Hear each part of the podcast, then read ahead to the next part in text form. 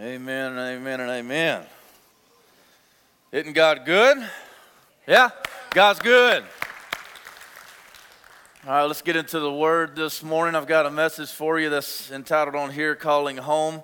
Uh, may better be suited to uh, be entitled It's a Family Thing.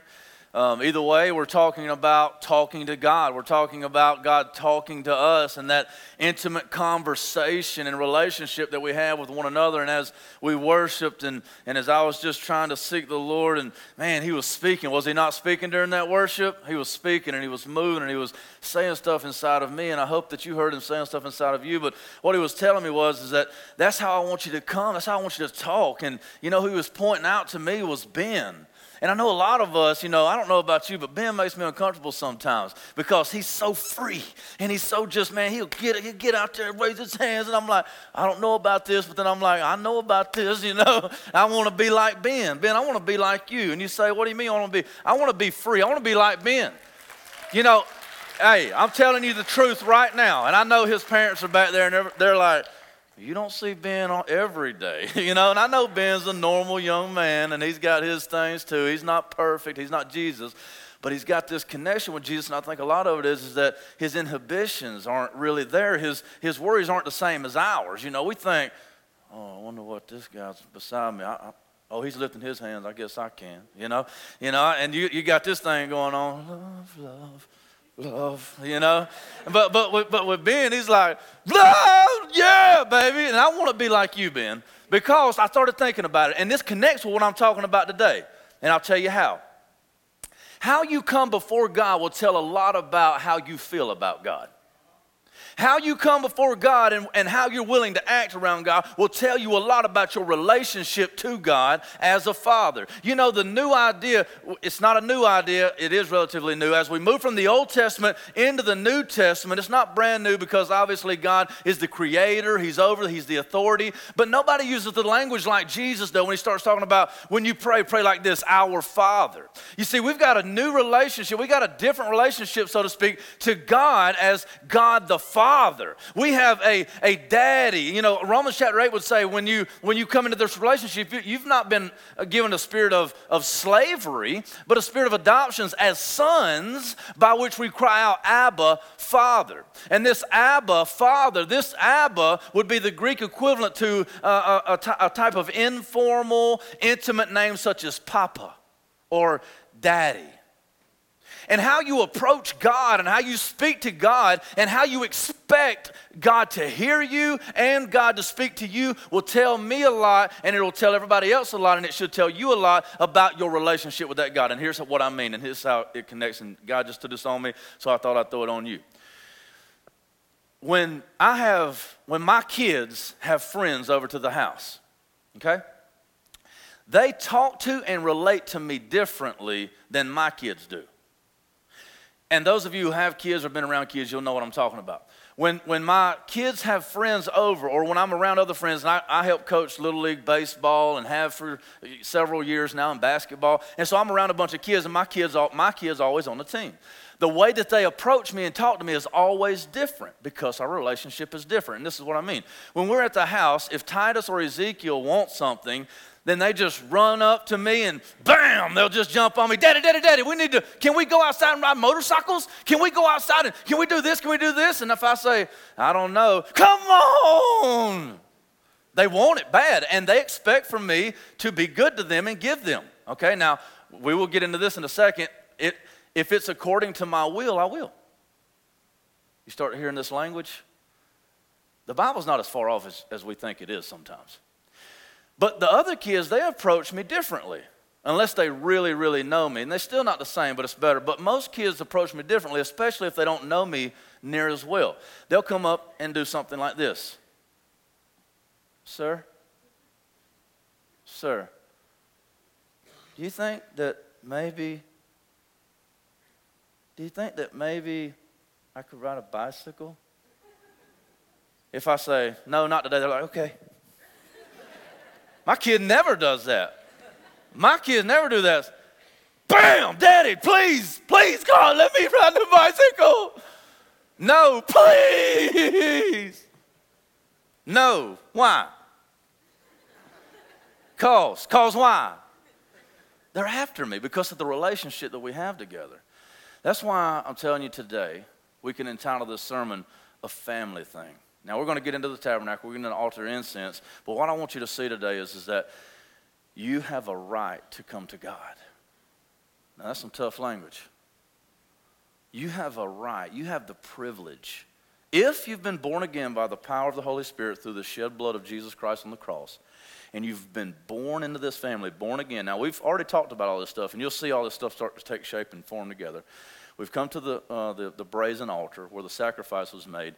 And because of that sacrifice, you've been justified before a righteous and just God, and your sins have been paid for, and you have been imparted with righteousness at the wash basin or the bronze laver. And so you're paid for at the altar, okay? And then you're washed clean at the bronze laver, and you are starting to be transformed. But remember, we said that you are perfected in the heavenlies. Once you're saved, you're always saved, and you have a mansion now in heaven, that you have a new home. You see all this language. It's, it's the, the, the, the doctrine of adoption. And we, we put that up on the board before, is that this, adopt, this, this idea of adoption. Now, your adoption is not complete yet. In Romans chapter 8, it says that once we are fully realized with Christ and our adoption, our adoption is made complete, then we will be completely free. But as it is, if you've been born again by the blood of Christ at the atonement on the, on the cross, then you have been justified of your sin, you have been washed clean of your sin, and you have become part of the family through the rebirth of regeneration. Okay, does everybody follow so far? We've hit the brazen altar, the altar, we've hit the brazen laver where you've been paid for. You see, adoption costs money. Um, Shanda and Jimmy are here now. I think I'm okay to talk about, right? Because everything's, yeah, good. Thumbs up. See, they've been going through this adoption process now for months. And we've been praying with them. We've been praying for them. And they had this little boy at home, but they couldn't really relate to him exactly like they would their own child because he wasn't quite theirs yet. But now the, the payment has been made in full. The, all the papers have been fi- signed. Everything is, is good. Everything is golden. He is officially a Flynn. Give God a hand on that because we a lot of us been praying. Little Ethan Flynn. Ethan, Ethan Michael Flynn? Oh, I got it right. Man, and I'm, my memories are horrible. So Ethan Michael Flynn is officially a Flynn. Now, he, he relates to them differently now. Well, not because he was this, you know, old and he had already become part of the family. Now it's legal. But at the end of the day, uh, you, have to become part of the family in order to come like that. And so we've been paid for. It's been paid in full. You come to the bronze laver. You've been washed clean. And now you get to go into the holy place. You see, we're advancing through the tabernacle. You have the right to come into the holy place. Now, as we come into the holy place, we're going to look at a few things in there. We've already looked at the, at the menorah or the golden lampstand, and we talked last week about the golden lampstand, and some thought that the parallel was perfectly clear, some didn't. Uh, for those of you who thought that it might not have been perfectly clear, the golden lampstand has two, it represents two things. The central stem of the uh, lampstand represents Jesus Christ, who is the head and the highest and the perfection of those that come through him. And he, along with the six branches that come out, three on each side, represent the church. Jesus Christ is the head of the church. We are the body, and together we make the church as we are united with Jesus Christ. And Jesus Christ, united with us, makes the church, and we are then a light to the world. And so the menorah lights up, and not just to the world out there, but to each other in here. And so we light everything up so that we can see the bread of the presence where we go and we feed on and get filled up with Jesus Christ and the altar of incense. And the, and the golden lampstand is to be holding oil, which represents the Holy Spirit, and we're to be burning brightly all the time. That's why we're continually, if you ever wonder, why am always talking about the Holy Spirit? Why am always asking the Holy Spirit to come? Is because we need the Holy Spirit. Now, I know that a lot of churches are really scared of the Holy Spirit, and I'm scared sometimes too because, you know, I might start acting crazy. Well, we need the Holy Spirit in order to have power to burn brightly so that everybody can see. Okay? So we talked about the golden lampstand, which is the church, and it had to be made from pure gold, which is Jesus Christ and his perfect sacrifice that he made. We talked about the gold, the lump of gold that weighed about 70 to 75 pounds, had to be beat out with a hammer, just like Jesus Christ had to be beaten in order to make the church. So we see how Jesus Christ paid the ultimate price and suffered the ultimate suffering, the horrible, excruciating death on the cross in order that you might even become the church. That is why we need to think highly of the church. We need to give our time. We need to give our money. We don't need to just skip random Sundays just to be whatever, you know, just to go do whatever. And it's not just about the Sunday meeting. I talked to somebody about that. People are going to miss a Sunday from time to time, and that's acceptable. That's understandable. But if you, but what I'm talking about is, is that if you're just disjointed from the family, if you're if you're not a part of the family, and you know whether you're not or not, whether you are or not, you come in here and you know you listen to the sermon, and oh, that's cool, that's that's that's fun. But are you a part of this family? Okay, you know what I'm talking about. I don't have to go any farther. You know what I'm talking about. Are you a part of the family, or are you just coming to check out what they're doing from time to time? This is a legitimate question that you need to ask yourself. And maybe it's, maybe it's just you just hadn't felt the need to become part of this local family yet, and maybe you're still filling that out. And I pray that whenever God says go, I pray that you go. Because we need for you to put your hand to the plow here. We don't need you to just come and take. And I know this is not an easy message. It's not one, an easy one for me to preach, okay? But it's what God commands is that we don't just need you to come here and take, take, take all the time. We need you to come here and give, give, give so that others can have something to take too. Okay? Now that was last week. Today we're talking about the altar of incense, and we're going to be looking at Exodus chapter 30, verses 1 through 10.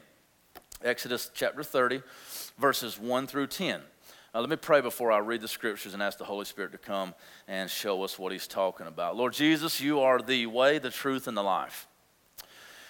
And you have given us the privilege to come before you and even do exactly what I'm doing right now in praying and asking you to move. Lord, asking you to change us in ways that we cannot comprehend. And so, what I pray right now is that you would continue to pour out the Holy Spirit in here so that we would have eyes to see and ears to hear. Because without you, we are nothing. God, without you, we have no understanding. Without you, we have no compassion and we have no movement within us because there is nothing alive in us except for you. And so, God, we pray that you would awaken the Spirit, that you would call to us, that we would move, that we would be motivated, that we would be cleansed by the washing of the water, which is the Word, that we would become more like you every day, that we would be seeking you daily, that we would be filled up full of the Holy Spirit, so that we might have a light to shine. Help us, God, in this place this morning to understand this word and have it transform our very lives. I pray it in Jesus' name. Amen. All right, let's dive in. We need to roll on. We're looking at the altar of incense, Exodus chapter 30, verses 1 through 10. You shall make an altar on which to burn incense. You shall make it of acacia wood. A cubit shall be its length, and a cubit its breadth. It shall be square, and two cubits shall be its height. Its horn shall be of one piece with it. You shall overlay it with pure gold, its top and around its sides and its horns. And you shall make a molding of gold around it, and you shall make two golden rings for it. Under its molding, on two opposite sides of it, you shall make them, and they shall be holders for poles with which to carry it. You shall make the poles of acacia wood and overlay them with gold. And you shall put it in front of the veil that is above the ark of the testimony, in front of the mercy seat that is above the testimony, where I will meet with you. And Aaron shall burn fragrant incense on it. Every morning when he dresses the lamps, he shall burn it. And when Aaron sets up the lamps at twilight, he shall burn it. So it's going to be burning all day long. A regular incense offering before the Lord throughout your generations. You shall not offer unauthorized incense on it, or a burnt offering, or a grain offering, and you shall not pour a drink offering on it.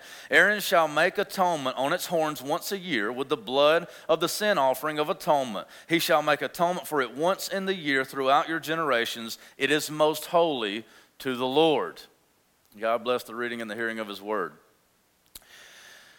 When we look at the golden, the altar of incense, which is overlaid with this gold, when we look at it, we start to see a few things that jump out about us. And like every other piece of furniture that we've looked at in the tabernacle, this particular piece has way more than I could ever cover in one day. Okay?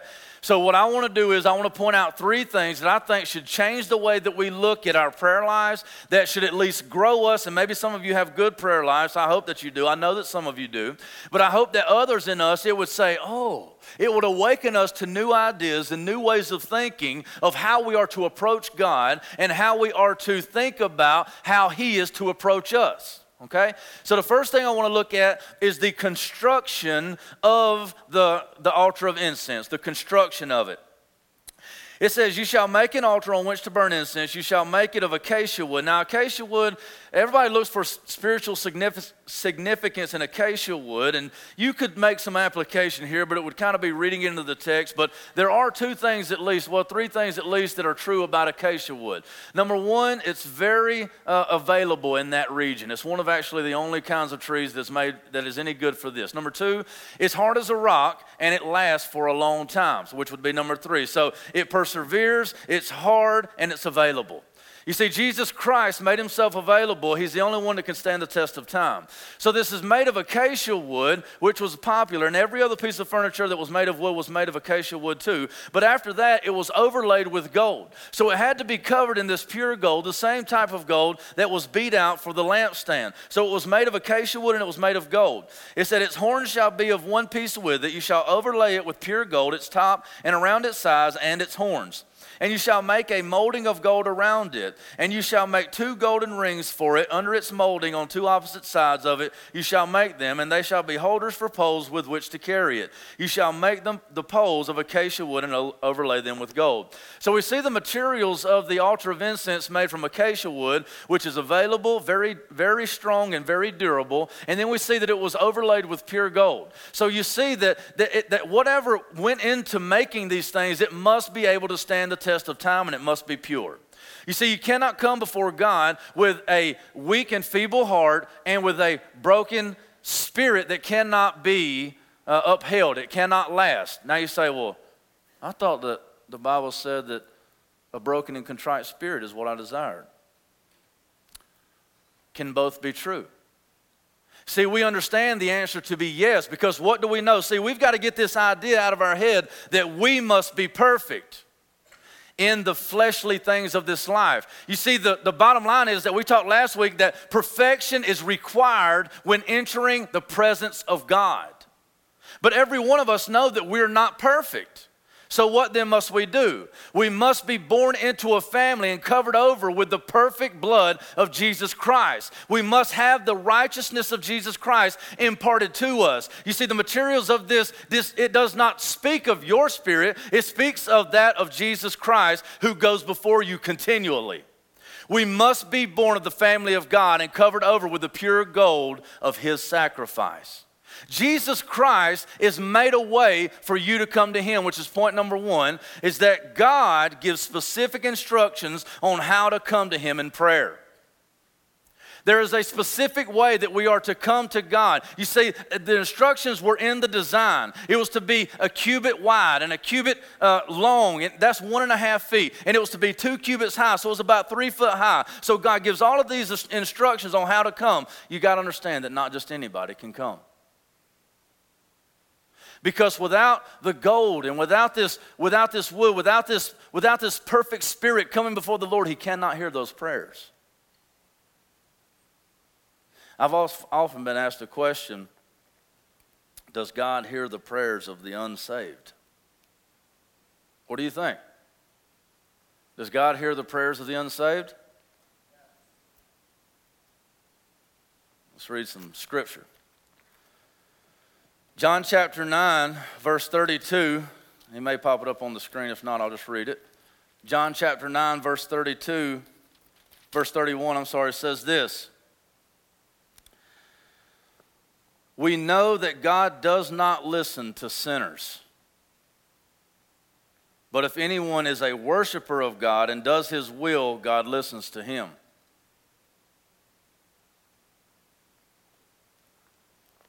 Let's turn over to 1 Peter chapter 3. 1 Peter chapter 3. Listen to God's word. Verse 12. For the eyes of the Lord are on the righteous, and his ears are open to their prayer, but the face of the Lord is against those who do evil. This should simultaneously create terror and peace in you.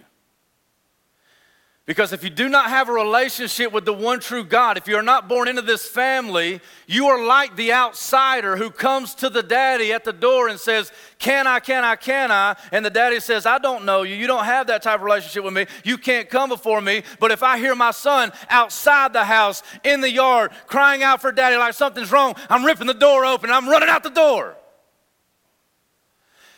God does not listen to the prayers of those that are not part of his family.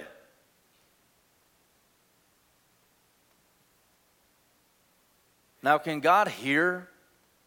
Obviously, God is omniscient, He knows everything. It comes back to the relationship. It comes back to the relationship. My sons speak to me differently, and I react differently because they're my sons. You see, you must come in a certain way, and you must come through the perfect sacrifice of Jesus Christ. It's about this idea of adoption that we're born in the family of God. And when we are born in the family of God, we speak differently to God. I've had people talk to me, and we talked about this recently in our 530 group and some other places, is that I hear men say, I hear people say, I just don't know how to talk to God. I just don't know how to talk to God. Maybe you're thinking too hard. My sons never sit down and write out a letter on how to speak to me. My son has never come up to me and said, Dear Brandon, now, is it wrong to do that? No, I'm not, I'm not saying it's wrong to do that. You know, that's fine. But what I'm telling you is it's not as hard as we make it out to be. God just wants to talk to you. Not just anyone can come before the, before the Lord. Not just anyone can come before God in prayer. That's tough doctrine, isn't it? And I just read that out of the Bible. If you got a problem with that, you it's here. No, I didn't. That's not my word. Okay. So if you don't know God, then you should be very afraid. And then the fear of the Lord is the beginning of wisdom, it's the beginning of knowledge. You say, Am I part of the family? Maybe you need to be born again today so that God would hear your prayers and that He would be moved. You see, only those who come correctly can be heard.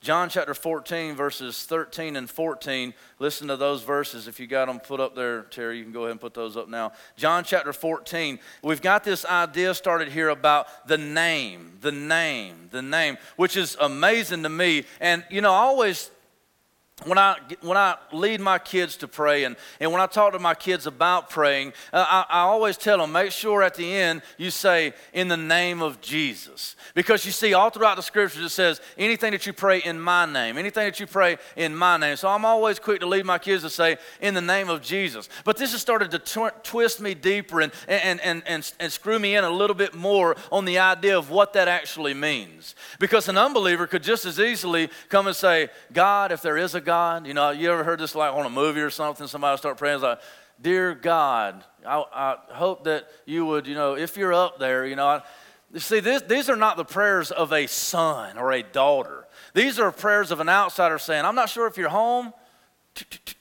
Uh, anybody? Well, if you're in there, listen, I could really you see the difference there. It's in the relationship. And when I started reading about in the name, and I started going a little bit deeper on in the name, I started reading verses like this. Listen to uh, John chapter 14, verses 13 and 14. Listen to what it says.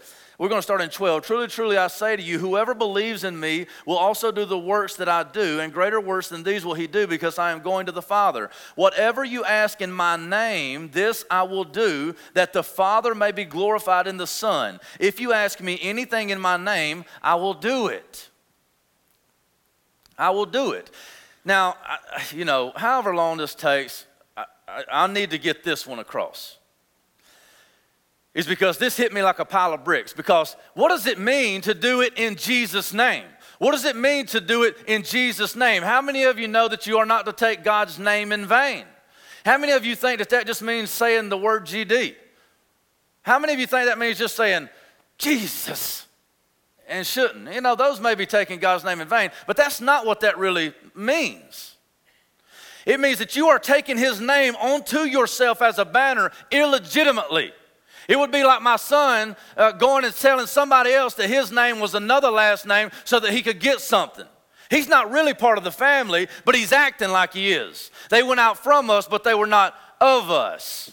What family do you belong to? And when God talks to us about coming to Him in my name, what He means is not that we should come and say, In Jesus' name, I declare this.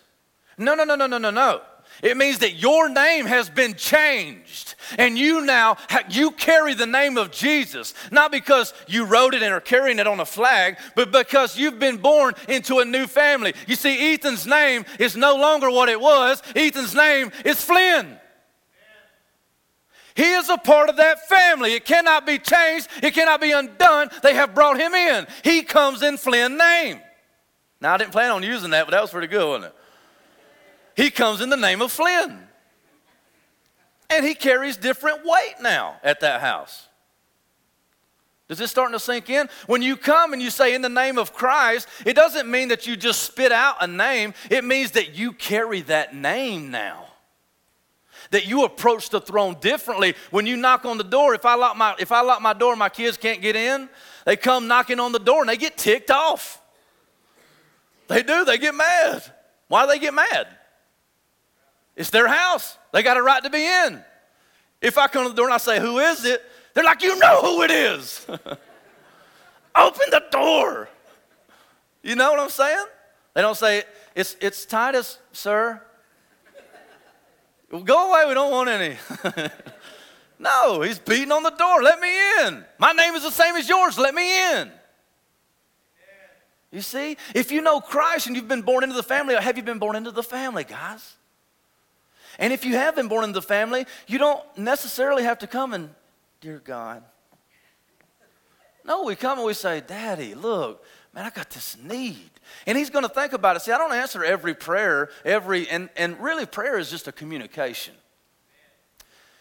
When my sons come to me, they're really kind of praying to me because what they do is, and, and I don't want to sound, that sound egotistical, it's just prayer is just communication. So when, when, when my kids come to me and they have this communication with me, and they ask me a question or they say something, I don't necessarily just jump and say, Yes, sir. No. I'm going to do it according to my will because I'm the smartest one in the house, at least when they're involved. My, my wife's out of town right now. So I'm going to do it according to my will because my seven year old is, he's a seven year old. If he asks to, to play with the pistol or to play with the knife, I'm like, no, because I love you. I'm not going to let you cut yourself. You know, I, am not going to do that. But if it's according to my will, if I think it's going to build you up and it's going to keep the house and the name, then okay. You can have that. See, it's, it's in the name. Do you carry the name? And, uh, you know, I could go into that a little bit further. One, one other place, just write this down. I don't have time to go there. Matthew chapter 7. Write this down. You go and, and I'll give you the little gist of it. Matthew chapter 7, verses 7 through 11. That's where Jesus is talking about look, you know, even fathers give, give good gifts. You know, why would your Father in heaven, if you ask him, you know, if, if, a, if, a guy, if a guy asks his dad for a fish to eat, he's not going to give him a snake. You know, here you go. you know, why would your Father in heaven be any different? It's the name. It's the name. Are you a child of God? Let's go to the second point here. Number two, God places prayer in the center. It cannot be bypassed. So we just looked at the construction and, and the fact that God makes it uh, available in a certain way. He builds it a certain way, He creates it a certain way. You can come a certain way, and that way is through Christ and the family of God. You're adopted in as sons, and that changes everything. It changes everything. It changes how God hears you, it changes how God reacts to you, it changes how you react to God. There's a certain way to come before God. You understand that first and foremost on the altar of incense. It was built a certain way. You can't come any other way. Those of you in here who are on the fence of whether or not you believe in God, please know that God is not hearing you. And I was about to say, I don't say that to scare you, but I do. I do. Because you are going to waste away and you are talking to the air. I don't know how else to say it. Your prayers are bouncing off the ceiling.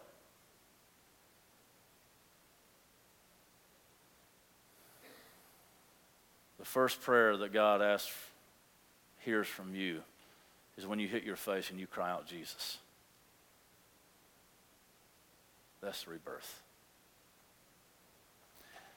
The second is that God places prayer in the center. It cannot be bypassed and still come into his presence.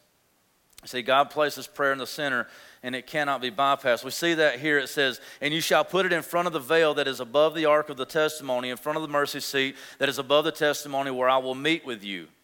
And Aaron shall burn fragrant incense on it every morning when he dresses the lamps, he shall burn it. And when Aaron sets up the lamps at twilight, he shall burn it, a regular incense offering before the Lord throughout your generations. You see, this this lamp, uh, I'm sorry, this, this altar of incense is placed in a certain place here. It is placed right in front of the veil. If you're coming into it, if, you're, if we are walking into it and we're walking this way, we, we come up to the, the brazen altar, okay, where the sacrifice is made. We keep walking. We come to the bronze laver where uh, we're washed clean. We pull back the curtain and we walk into the holy place. And in the holy place, there's three pieces of furniture. On the left hand side, there's the golden lampstand. Right in front of us, in the center is the altar of incense, and on the right is the bread of the presence. You see, you cannot get to the, and the, on down now is the, is the most holy place where the presence of God is in the testimony of, or the Ark of the Covenant. So we must go straight through the altar of incense. My point here is that you cannot come to God, you cannot enter into God's presence. You cannot have this, this unique uh, relationship with Him where you are just overwhelmed with His presence if you bypass prayer. Prayer to me has started to transform, and I'm not anywhere near where I need to be in my prayer life. In my opinion, prayer is the most unused and unrespected uh, privilege that God deserves or get, grants His children. We have no idea of the power that is hanging on the tips of our lips. There was a study done a while, I was looking at it a while back, and uh, it looked at the top, uh, most successful, and I don't mean like biggest and baddest, I mean the most successful in ministry, mission, growing churches that exist in America all types of different leaders, all types of different pastors, all types of different setups in church government church bodies. Only one, only one single similarity across the board. What was it? Prayer. Every leader of those churches that were the most growing and fastest growing churches in every field, not just numbers, spent at least two hours a day in prayer. Now, the Bible says to pray without ceasing.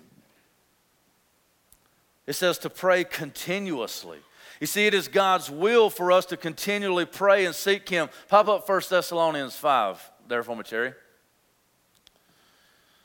It says, and to esteem them very highly in love because of their work, be at peace. That's not, that's not it. Go to the next one. And we urge you, brothers, admonish the idle, encourage the. That's not it either. you getting me? You messing with me? Or did I put the wrong verse up? That's not it.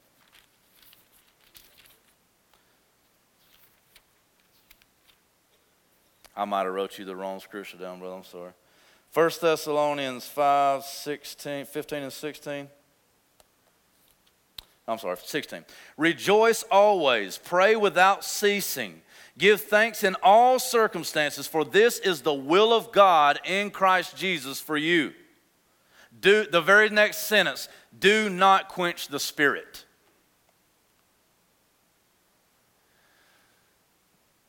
You see, my wife is out of town right now, so what I did last night was I said, All right, guys, mommy's out of town. We got the whole bed to ourselves. And so I got, well, not Asher, he still sleeps in his crib. So he was upstairs and I put him down early. And me and the other two, we went and climbed up in the king size bed and they're all over me. And I'm, we were wrestling and, you know, I'm slamming it, boom, you know, feeling like a boss, you know, because they can't take me.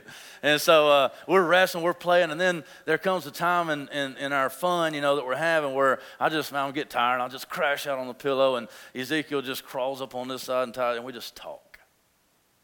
And you know what we're doing when we're talking? We are igniting the relationship. We're not quenching the spirit or the relationship, we're igniting. How can you expect to grow in your relationship with God if you're always pouring water on it?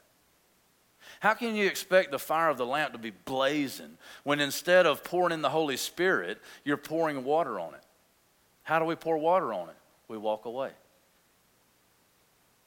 We don't talk. We don't spend time. We don't, we don't seek Him. We don't love Him. We don't get in the Word. We don't, we don't, we don't, we don't. And then we wonder why.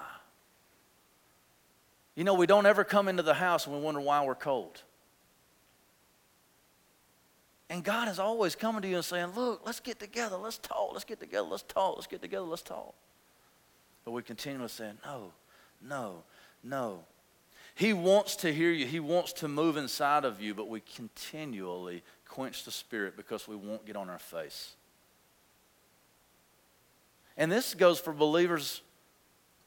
This just goes for believers because He doesn't even hear non believers.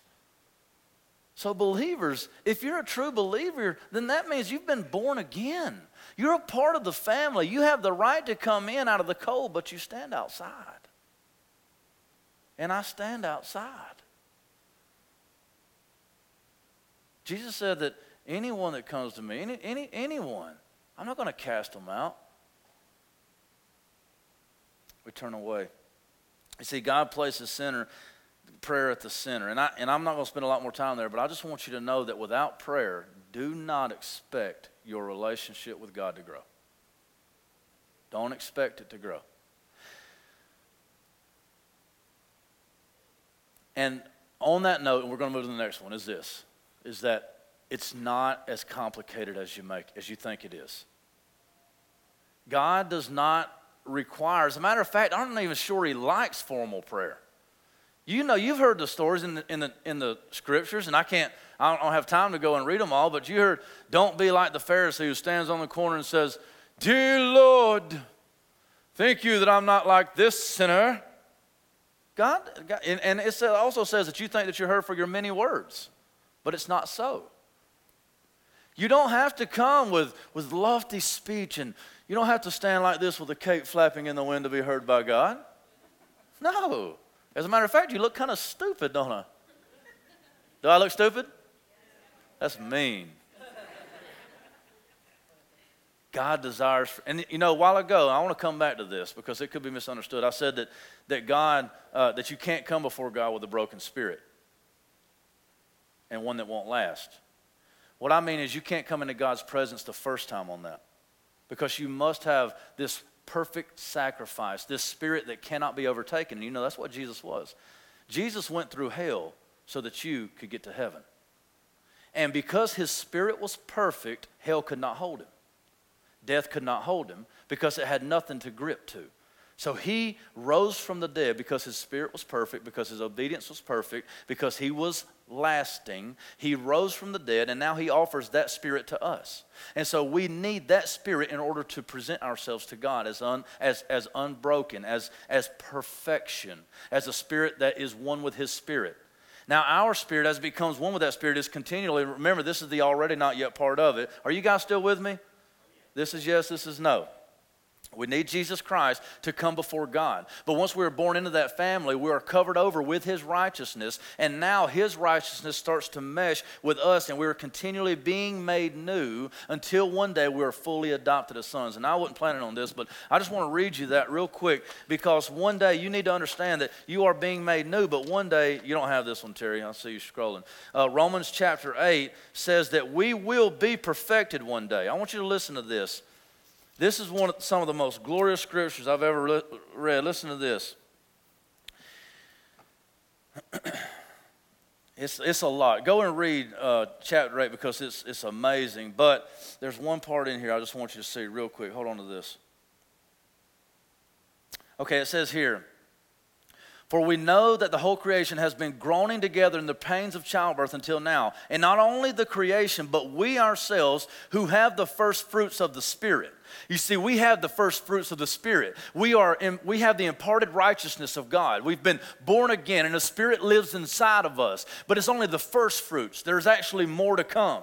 You see, heaven is not something that's just out there. Now, heaven and perfection is out there, and it will be attained one day if you know Jesus Christ, but it is already broken into this reality. It is already broken into our lives. If you've been born again by the shed blood of Jesus Christ, you have received a perfect spirit that has imparted righteousness to you. Now, when God looks at you, He doesn't see your sinfulness, but He sees the righteousness of Christ. But hold on, but wait, there's more. You see, there is a time coming. There is a time coming where He will take out all of your imperfections and He will take out all of your tendencies for evil and the temptation that is, that is after you, and He will make you perfect and make you new and make you whole. Listen to this. Uh, and not only the creation groans and longs, but our but, our, but we ourselves who have the first fruits of the Spirit groan inwardly as we wait eagerly for adoption as sons, the redemption of our bodies. For in the hope we were saved. For in this hope we were saved. Now, hope that is seen is not hope, for who hopes for what he sees? Basically, what he's saying is, is that you can hope, you can know that your adoption will be completed one day. Shannon, I, I, bet this is just resonating with you because, see, they started the adoption process and they knew. They knew that they would never walk out on this child. Unless something happened and they couldn't, they wouldn't turn him back. But it was only the beginning of the process and they were longing. I guarantee you, God is longing for the day that we are one. I know that He is. I hope that you are longing for that day. And if we long for that day, what do we do? We pursue that day and we look for Christ and we're sanctified and we're moving toward Him. And the Holy Spirit is filling us up. And we're not quenching him. We're not telling him no. We're telling him yes, yes, more. I need more time in my Bible. I mean, I need more time on my knees. I want to talk to you, Daddy. I want to spend time with you, Daddy. I want to see you. I want to love you. I want to be in your arms. I want to be in your embrace. I want to know you. But those who are non believers, they just come to say, hey, can you, you think you could do this for me and that for me? Okay, thanks, bye. Are you a child of God? Or do you just acknowledge that there is a God that might could help you?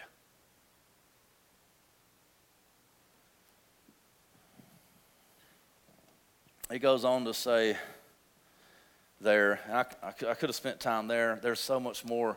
We may continue this next week. I just want to, I, think we will continue this next week because I want you to see how Jesus prays for you. You see, we're to pray for God, but the, the altar of incense doesn't just uh, symbolize and, and, and represent the prayers of the saints going up. As a matter of fact, who was it in the place sending up the incense? Who was it? It was the high priest.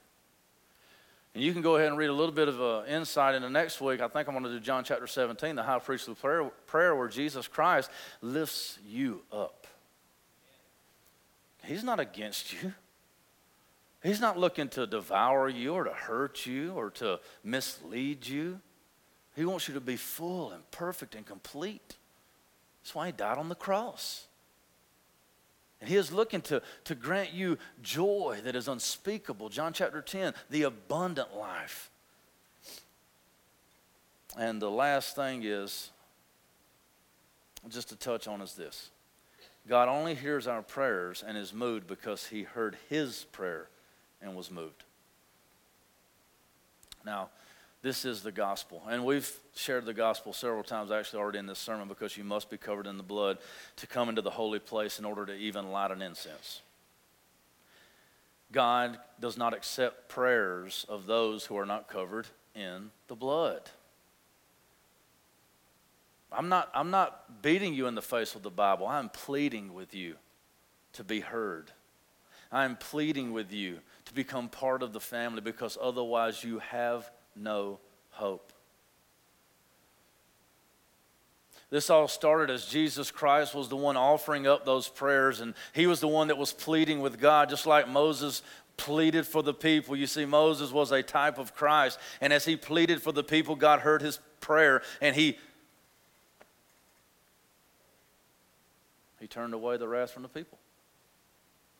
Only because Jesus Christ, dying and being crucified on the cross, cried out in a loud voice, My God, my God, why have you forsaken me?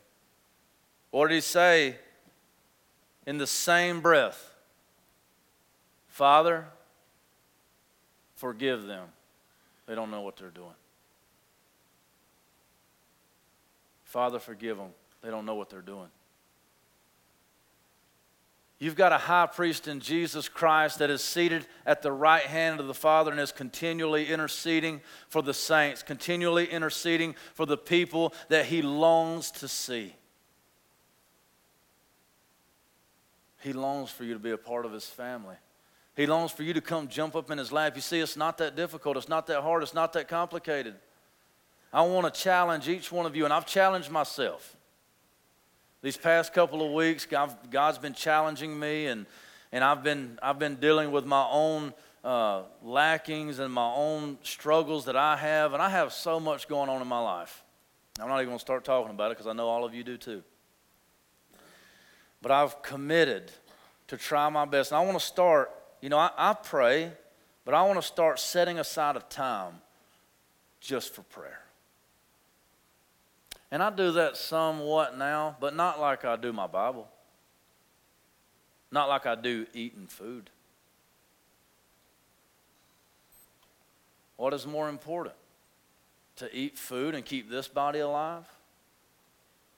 Or to seek Him and feed on the bread of the presence and keep this body alive?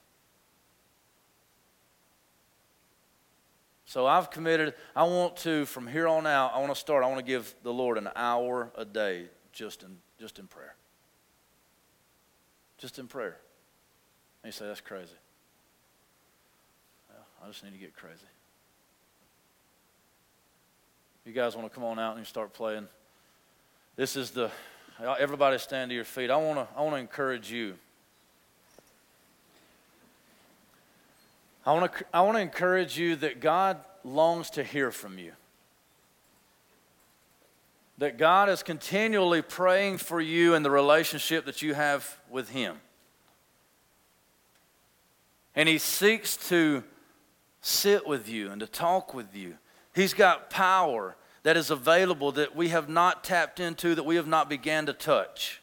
And He is saying, just come. How many of you are part of the family and you have the right? The book of Hebrews tells us that we can approach the throne of grace with boldness and with confidence because we have been given a new name. If you're a child of God here today, I want you to be praying because God hears you for those that are not children of the Lord. I pray that if you're not a child of God, that you would come running this morning and have your prayers heard for the first time. As a matter of fact, before we even open, open this altar, I want to ask is there any here that would like to take the name of Christ? For the first time or for the real time. You know whether or not you're playing games. You know whether or not you've you've said a couple of words before but you've never been real. You know whether or not you just come to God with these formal little prayers but you don't just fall into his arms. You know whether or not you have a real relationship. What is it that is keeping you from surrendering everything to Him and becoming part of the family. What is it? I know that not everyone in this room is a born again child of God and He is the first love of your life.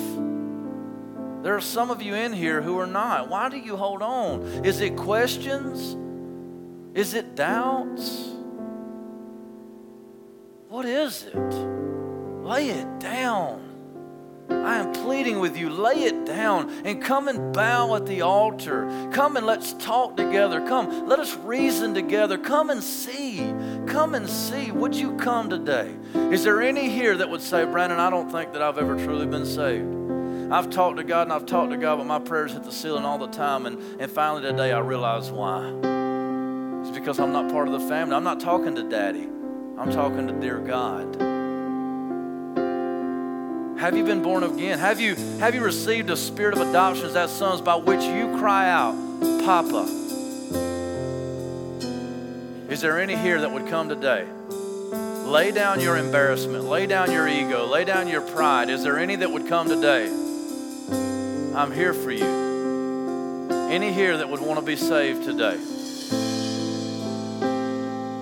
I'm not going to prolong this. We're going to open the altar. All of you are good. All of you know God beyond a shadow of a doubt and is part of your family, you're born again.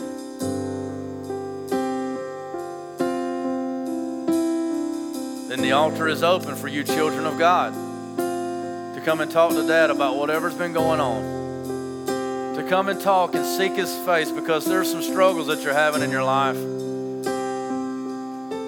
And He's not turned a deaf ear, but He's He's got his ears open wide. And he's here for you. Come, let us talk to our great God and Savior.